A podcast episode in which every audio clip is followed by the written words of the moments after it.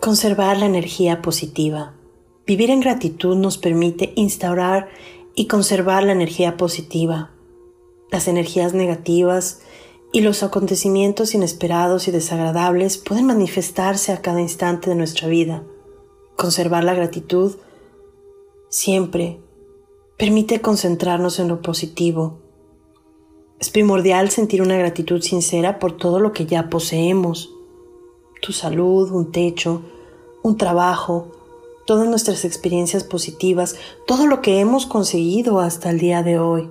Eso es vivir en gratitud.